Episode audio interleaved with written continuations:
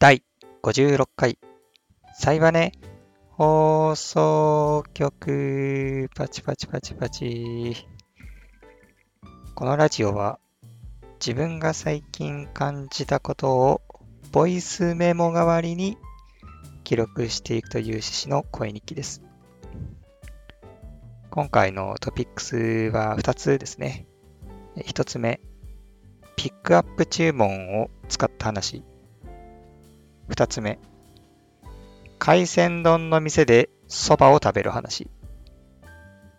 以上、2つでお送りしていこうと思うんですけど、その前に近況ですね。軽く近況トークをしていこうと思うんですけど、そうですね。まあ、僕の普段の生活って、今だとノベルゲームを作っててっていうのがま基本のサイクルで、で、まあ、それをしながら、なんか配信を見たり、アニメを見たりっていうような毎日なんですね。でまあ、配信は、基本的になんか RTA 系のイベントの配信とか、まあ、個人配信とか、あとは、格ゲーマーの人たちの配信とか、それか、まあ、メザーニュースライブを見るかの大体3択なんですけど、この前なんか、その RTA のイベントがあって、あの、FF7 リメイクのなんか新しいやつが出たんですよね。ちょっと名前忘れちゃったんですけど。ちょちょっとググるか。FF7 リメイクのなんか新しいの出たんですよね。リメイク、インテグラかな。ファイナルファンタジー7リメイクインテグラっていうのが確か出たんですよね。で、それのなんかまあリリース記念イベントみたいなのがあって、なんかそのイベントが RTA イベントだったんですよ。闘技場だったかな。まあ、闘技場みたいなところのタイムをプロゲーマーの人たちがやってタイムを競うっていうようなイベントがあって、まあ、その普段 RTA とかやってない人たちのプロゲーマーを招待して、その RTA をやってもらうっていうイベントがあって、その解説役の人が、僕が普段配信とか見ている、そのアジーンさんって人、その REA 関連のイベントとかで結構解説とかを盛んにやってらっしゃる方で、あ、知ってる人の名前だ、知ってる人が出てると思って、公式イベントなんですけど、それレッドブルの公式イベントに知ってる人が出て、あ、嬉しいと思って見てたんですよ。で、誰が RT やるのかなと思って、こう、プロゲーマーが紹介されていくんですね。で、そのうちの一人が、あのガチ君っていう方で、これが格ゲーマー、僕が普段見ている格ゲーマーの配信者、プロゲーマーの方なんですね。レッドブル所属の。だから、僕からしてみたら、普段交わらないはずの2つ、その RTA の人と格ゲーマーの人がこう交わったイベントで、めちゃくちゃなんか胸熱でそれが。しか全然前情報なく見てたんですよ。偶然なんかその、あこの2人が交わうことってなんて俺得なんだっていう、なんかむちゃくちゃ感動して、すごい一人で盛り上がってましたね。この盛り上がりを共感できる友達がいなくて僕、その、格ゲーマーも好きで、RT も好きですみたいな人があんまりなくて周りに、もう一人で勝手に盛り上がってたっていう感じですね。そういう嬉しい出来事がありました。であとは、まあ、RTA 関連で言えば RTA in Japan 夏のイベントのスケジュールが発表されたので、それがめちゃくちゃ楽しみっていう感じですかね。他は、あそうですね。ツール・ド・フランスがあって、あの、ロードレースの大会ですけど、それの第1回が今年のニコ生でステージ1が配信されてたんですよ。それを見てて、いや、まああれが本当にすごい、すごい展開で、もう2回ぐらい大転倒みたいなのがあって、いや、本当見てて辛かったんですけど、うんまあ、僕全然ツールとフランスのルールとか全く知らないにわかなんですけど、なんかすごい実況解説がめちゃくちゃ緩くて雰囲気が。それが好きでちょっと見てたんですよ。なんか解説とかが本当になんか緩くて、居酒屋トークみたいな感じなんですね。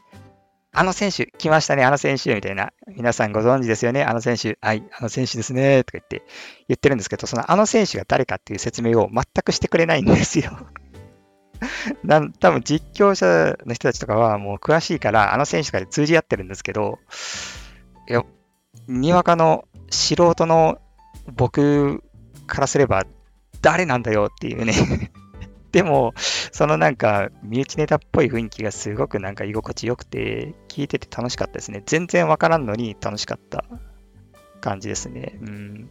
ステージ1とステージ9だったかなはニコ生で無料配信されるらしいんで、ちょっと他のステージは、多分20ステージぐらいあるのかな、全部で。めちゃくちゃ長いんですよね。うん、で、1日1ステージで進んでいく感じなのかな、ちょっとにわか知識なんでわからないですけど、第9ス ,9 ステージの中、山岳地帯の盛り上がるところはニコ生でやってくれるらしいんで、それが7月のいつだったかなちょっと日程忘れちゃったんですけど、やるみたいなんで、それをちょっとね、楽しみにしてるなって感じですね。いや、ほんとあの身内感は、ちょっと見らないたい。このラジオでも。今日のヘルメットからはみ出してる髪の感じは、これ調子いいですよ、みたいな。わかんないし、そのなんヘルメットから髪の毛がどんだけはみ出てるかで、調子がいい悪いとかわかんの？みたいな。ニッチすぎるんだよな、ほんと。いや、本当にね、面白くて。うん。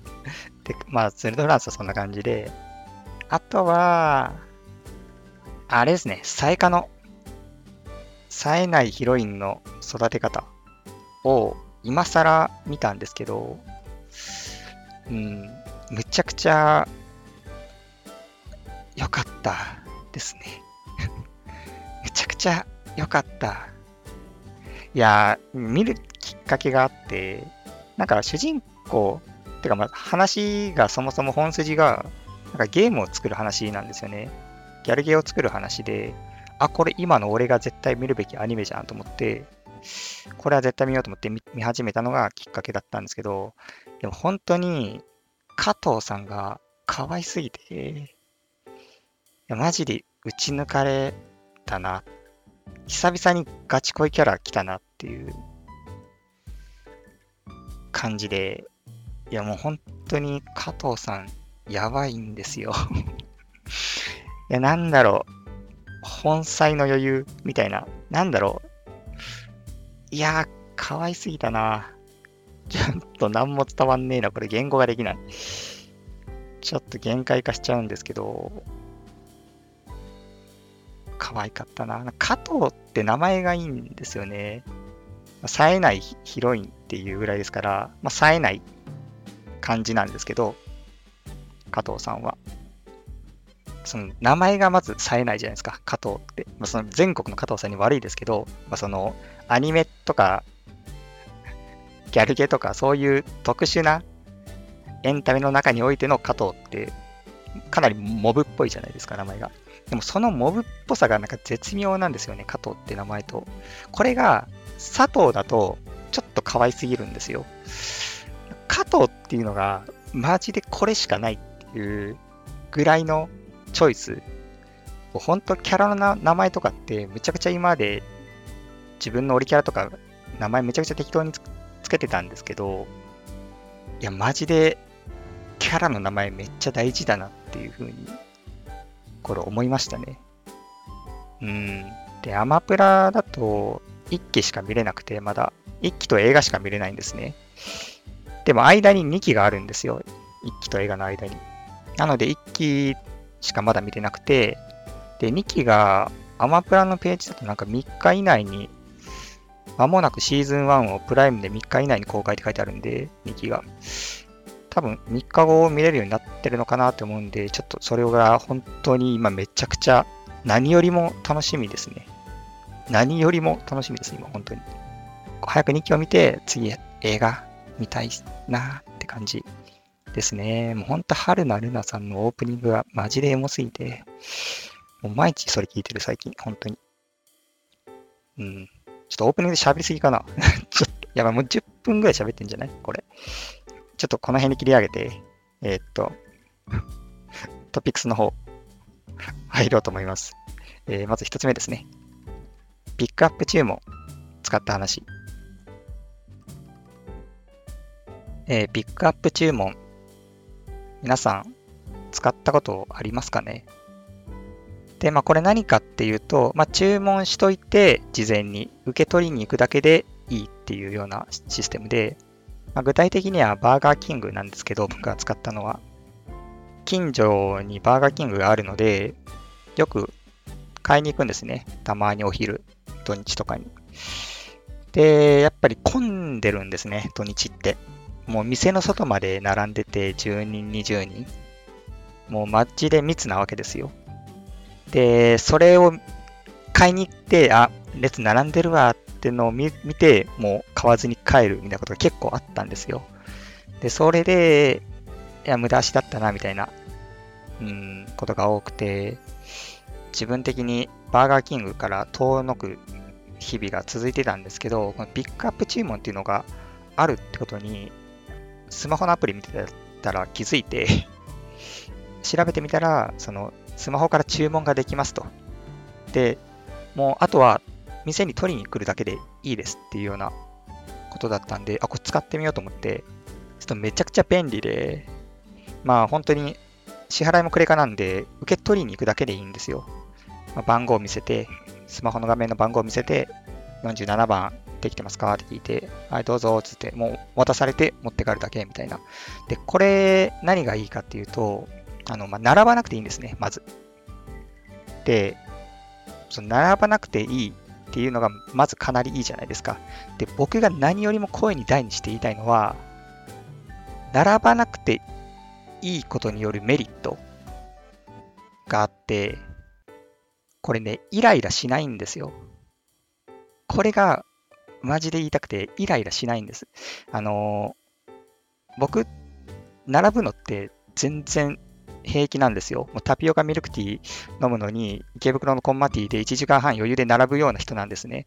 なので、全然苦じゃないんですよ。さっきイライラしないのがいいって言いましたけど、全然イライラもせずに待てるんです。ただ、僕以外の人がめちゃくちゃイライラしてるんですよ。並んでるのって。特に飲食って。なぜかっていうと、みんなお腹空いて食べに来てるから、もう空腹なわけですよ。そんな中待たされて、その人たちと一緒に並んでると、イライラが移っちゃうんですよね。で僕、それが本当に嫌で、なんかその引き返してたんですよ。今まで並んでるバーガーキング見て。なんですけど、これは、もう注文しといたら、もう列通り過ぎて受け取るだけでいいんですよ。並ばなくていいんで、マジでそのイライラが移らずに買い物ができるっていうところで、これがマジで俺に合ってて、すごい良かったなっていう。うん、本当にディズニーランドでファストパス使ってアトラクションに乗るような感じ。もう列を横目に、はいですって言って、受け取って帰るっていうね、このドヤ顔で帰れるっていうね。俺状況だぜって言って帰れる。お前ら並んでるけど、俺、並ばなくていいんだよっていうね、そういう、なんかちょっと生きるのがうまい感じも味わいつつ イライラも映らないし、いや、本当に良かったですね。うん。じゃあ、本当ピックアップ注文で今後は買おうかなって思ってます。うん。あらゆる飲食でできたらいいのになって思いますね。って感じかな。ちょっと早めに、ちょっとオープニング喋りすぎたんで、このぐらいでいっか。じゃあ次のトピックスが、2つ目ですね。海鮮丼の店で蕎麦を食べる話。えっと、これ何かっていうと、まあ、言ったままなんですけど、あのー、海鮮丼の店ってね、まあ、いろいろあるじゃないですか。まあ、別に何でも海鮮丼じゃなくてもいいんですけど、専門店。例えば、カレー屋さんとか、いや、まあ、海鮮丼でいいか。カレー屋さんの話は忘れて。海鮮丼にの店に行くと、まあ、メニューって、海鮮丼ばっかりなわけなんですよ。当たり前ですけど、海鮮丼のお店なんで。で、その中になぜかざるそばとかってあったりしません？それを僕は食べたっていう話で ちょっと詳しく言うんですけど、僕なんかね、小田原に行ったんですよ、最近。ちょっと冠婚葬祭があって、久々に遠出したんですけど、で、まあ、親戚の方が、小田原の海産、海産物うまいよっつって、連れてってくれたんですね、お店に。道の港だったかな？ってとこ？か道の駅の海バージョンみたいな感じで、港にある、まあ、お土産とか売ってる施設、まあ、道の駅みたいなところがあって、そこの海鮮丼がうまいよってことで、連れてってもらったんですね。で、まあ、そういうお店にさっき言ったように、もう観光地なわけですよ。で、海鮮を売りにしてるから、もう全部海鮮なわけですね、メニュー。海鮮丼はもちろんのこと、もう海鮮ウニラーメンとか、もう、まあ、お寿司とかもあるし、全部海鮮なわけです。で、その中に、やっぱ蕎麦あるんですよね。ざる蕎麦。全然海鮮も何も関係ない、ただのざる蕎麦。とかやっぱあるんですよ。僕そういうのを見るたびに、いや、これなんであるんだろうって思ってたんですね。え、このメニューいる？みたいな。みんな海鮮丼食いにしか来ないでしょ。で海鮮丼目当てでこの店来るでしょっていう。それを食べるた、それ以外を食べるためにこの店来る人いんのってね、すごい思ってたんですよ。前々から。そういう系統の店では。店に対して。でもね、僕がその日ね、なんとね、海鮮丼食べずに、ざるそばを食べることになるんですよで、それがなぜかっていうと、僕ね、乗り物酔いに弱くて、もう、めちゃくちゃ酔ってた、酔ってたんですよ。車に。その時。で、もう吐きそうな感じになってるほどもグロッキーで、でもやっぱりお店連れてってもらってるんで、なんかね、食べないとさすがに失礼なわけですよ でも、海鮮なんて、生魚なんて、絶対食えないんですね。こっちも吐きそうになってるのに。で、そんな時に見えた一筋の光、ざるそば。これやってなりましたよね。お前、ざるそば、これ、俺のためにあるメニューじゃんっていうね。お前、こういう人のためにざるそばっていうのはあるんだっていうね。お前、ごめん、今までこういうメニューのことバカにしてて、ほんとごめん。ありがとう、ざるそばと思って、ざるそばをその時は食べたんですよ。メニューで一番安かったの、ほんとざるそばはっていうね、そういう発見があって、あ、こういうケースの、ケースに備えて、こういうメニューっていうのは用意されてるんだっていうのに、この時初めて気づいて、いや、ほんと今まですいませんでしたっていうね、思いました。まあ、僕みたいに酔ってないとかでも、まあ、単純に生魚食えない人とかも、付き合いで行かなきゃいけないとかいう場面とかも、なんか今思えば想像できるなっていう、そういうケースもあるんだろうなっていうね、ちょっと思いましたね。うん、ただ、もう周り見ても、ザルそば食ってる人は一人もいなかったですね。俺だけでした。なんなら、ザルそばだけ注文してから作り終わるまでめっちゃ時間かかりましたもん。絶対作り慣れてないでしょっていう感じ。え、ざるそばみたいな顔してたしね、店員さんも。単品でみたいな。せめて海鮮丼とセットでざるそばとかじゃなくてみたいな顔してましたからね。うん。そういう、まあ、発見がありました。うん。いやでも海鮮丼食いたかったな、ほんと。酔い止め飲んどきゃよかった。うん。はい。そんな感じですかね。うん。蕎麦はマジでうまかったです。うん。田舎蕎麦っていうのかなああいうの。蕎麦柄が入ってると田舎蕎麦って言うんでしたっけ？ちょっとね、にわか知識なんですけど。じゃにわか知識ですぐ喋るのほんと悪い癖だな、俺。田舎蕎麦でググろう。田舎蕎麦。田舎蕎麦とは、えー、っと、さらしな蕎麦の対極にある蕎麦と位置づけられる白く細く繊細な風味のさらしそばに対して、太めの黒っぽくそばらしい味わいの濃いそばが田舎そば。あー。で、その中間が波そば。へー。要するにそばの色と太さによる大雑把な区分である。あー。その明確な定義はないですかね。まあでも確かに太めで黒っぽかったですね。さらしのそばって僕食べたことないかも。さらしのそばってってあります？え、そうめんみたいなそばってこと？見た目？うわ、めっちゃ白い。え、ちょ、今ググったんですけど、さらしなそばで。え、めっちゃ真っ白じゃないですか。え、こんなん見たことある？え？え、マジでこんなん？え？俺初めて見たかも、さらしなそばって。結構みんな食べたことある？俺があんまり蕎麦を食べないから食べたことないだけで、結構一般的ですか？さらしなそばって。ポピュラーですかね？えー、これちょっと食べてみたいな。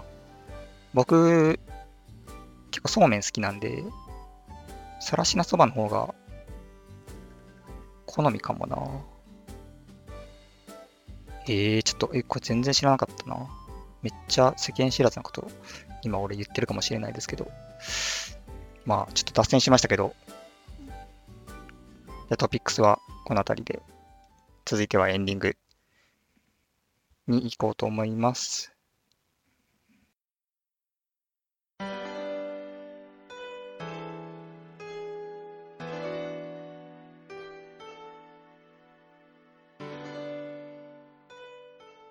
はい、エンディングです。第56回ですね。聞いてくださった方ありがとうございました。えっ、ー、と、第、前回の55回になんとコメントをいただけておりますので、ちょっとご紹介させていただこうと思います。えー、ハレンチさんからいただきました。コメントありがとうございます。えっ、ー、と、私は麺類だと蕎麦が一番好きですね。あ、蕎麦、ちょうど蕎麦の話。蕎麦だと言われてたように、信州のイメージ、特に何度か行ったことがある戸隠の蕎麦屋さんが美味しかった思い出が強いです。戸隠で合ってるよね、これ。戸隠山投げのスイカのスペカのやつですよね。そ、えー、ば本来の良さに加えて、産地のいい水を使って調理したそばは、やはり市販のものとは違うように感じます。こういうそばは、水の良さやそば本来の風味が際立つ、せいろでいただくのが個人的にはベストです。そば本来の風味が、本当僕まだ分かってないので、ぜひともこういうところで食べてみたいですね。うん。えー、余談ですが、食べ物で感動した話としては、私はトウモロコシが印象に残っています。小学生の頃の修学旅行で夕食としてゆでトウモロコシが出たのですが、夕食で、えー、全体的に簡素な食事の中でトウモロコシだけは子供ながらにびっくりするほど甘かったです。翌日、周辺の農場でトウモロコシを収穫する体験行事があり、その行きのバスの中で、引率の先生も昨晩のトウモロコシが食べたことがないぐらい美味しかったという話を現地の人にしていました。その方のお話によると、トウモロコシは朝晩の気温差が大きいほど甘くなる。そうなんだ。寒暖差の大きい高原の農地はトウモロコシに最適で、また1日に糖度が2度も下がってしまう。1日ですごいな。鮮度がとても重要とのことでした。その後、何度か同じく戸隠周辺の農場で採れたトウモロコシを食べましたが、茹でても焼いてもとっても甘くて、まるで別の食べ物のようでした。もしよかったら新鮮なトウモロコシを一度食べてみてください。え、これもうめっちゃ食いたいんですけど、コメントありがとうございました。めっちゃ食いたいし、すげえレビューがうまいですねいや、めっちゃくちゃ食いたいですもん。本当に、今まさに時期ですよね、トウモロコシって。僕が毎日行ってるスーパーも、トウモロコシが売り出され始めててたので、ちょうど時期だと思うんですけど、まあそこで並んでる、まあ声優なんですけど、声優で並んでるトウモロコシとは、やっぱ全然違うんでしょうね。うん。いや、めっちゃ食べてみたいな。トウモロコシって食べる機会、まあないですからね。うん。コーンの缶詰を1年に1回買うかなぐらいですよね。もう丸ごと買うなんていうのは街でしたことないし、まあ屋台で昔は食べれたけど、もう最近は歯に挟まるから、ちょっと人前ではトウモロコシ食えないなってなっちゃってたこ焼きも青のりが歯につくから人前で食えないなみたいな感じで、屋台で何も食えなくなっちゃってるんですけど、だから本当にトウモロコシを食べる機会っていうのが、いや、ないなって、今ちょっと思いましたね、コメントいただいて。えっと、糖度が2度も下がるって、相当ですよね。1日にですよ、だって。いやー、これどうにかして埼玉で食えないかな。今ってやっぱ北海道で朝採れた野菜が夕方東京に来れるようなインフラって整ってるわけじゃないですか。それってやっぱり高級料亭とかでしか出回らないわけで、そういう新鮮なのって。やっぱ庶民っては食えないのかな現地に行くしか。うーん。いや、食べてみたいなマジで。なんかそう、トウモロコシを目当てに遠出するっていうのは、それだけでなんか、楽しそう。うん。なんかそのワンテーマで旅行ってめっちゃ楽しそうじゃないですか。トウモロコシ、大略いに行くっていう目的だけで行くっていうね。観光とかじゃなくて、トウモロコシっていう。それ、ちょっとやりたいな、マジで。ちょっとコロナが収まったら、旅行先の候補に。長野ですよね。うん、ちょっと聖地巡礼も兼ねて ワンテーマじゃなくなるんですけど。聖地巡礼も兼ねると。でもほんと聖地巡礼が楽しくてね。サイカナのも聖地巡礼しちゃったわ、ほんと。まあ、それはいいとして、サイカナの話はいいとして、トウモロコシ食べてみたいなって思います。僕、地元、京都なので、あんまそういうなんか取れたて野菜みたいなのって、経験ないんですよね。うん。まあ、京野菜とかいっぱいありますけど、なんかさ、取れたてがうまいみたいなのってあんま感じたことなくて、うん。やっぱ、漬物にするからなのかな 取れたてがうまいみたいな文化があんまないんですよね。その、すごい甘いじゃがいもとか、やっぱあるじゃないですか。インカの目覚めとか。そういう、そういう文化がなんかあんまない気がするんですよね、京都って。どうせ漬物にするし、ええやん、みたいな。新鮮かどうかとかどうでもよくないみたいな文化がなんかある気がする。わかんないけど。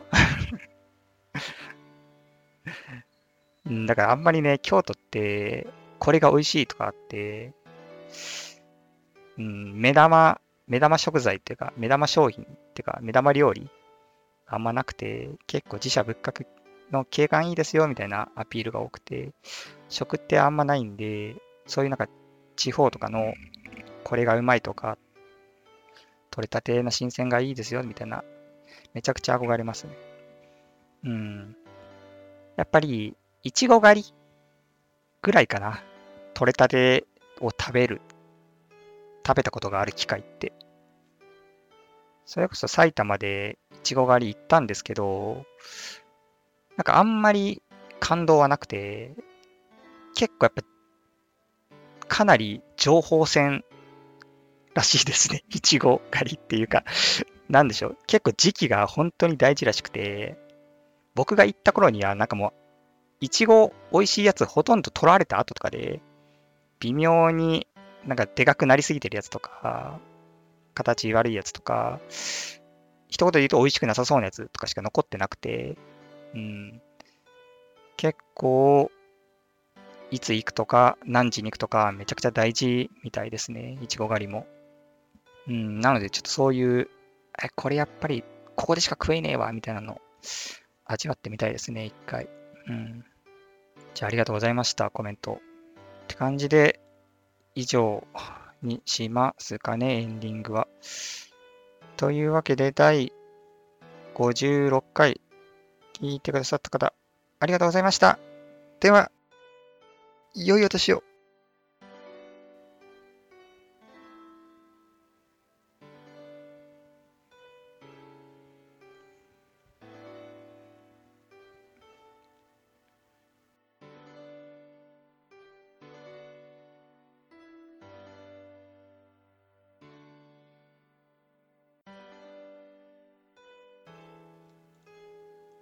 や、あの、最近、悩みがあって、人と喋らなさすぎて、会話ができなくなったんですよね、人と。これ今みたいな、もう一人喋りだったら僕一生喋れるんですけど、独り言って。僕も常に独り言してるんで、家で。なので、独り言だったら一生喋れるんですけど、人との会話のキャッチボールが本当できなくなって、なんかネットスラングをでしか返せないみたいな。ああ、いいっすねとかしか言えないみたいな、なんかそんな感じ。いや、本当になんか終わってて、会話力が。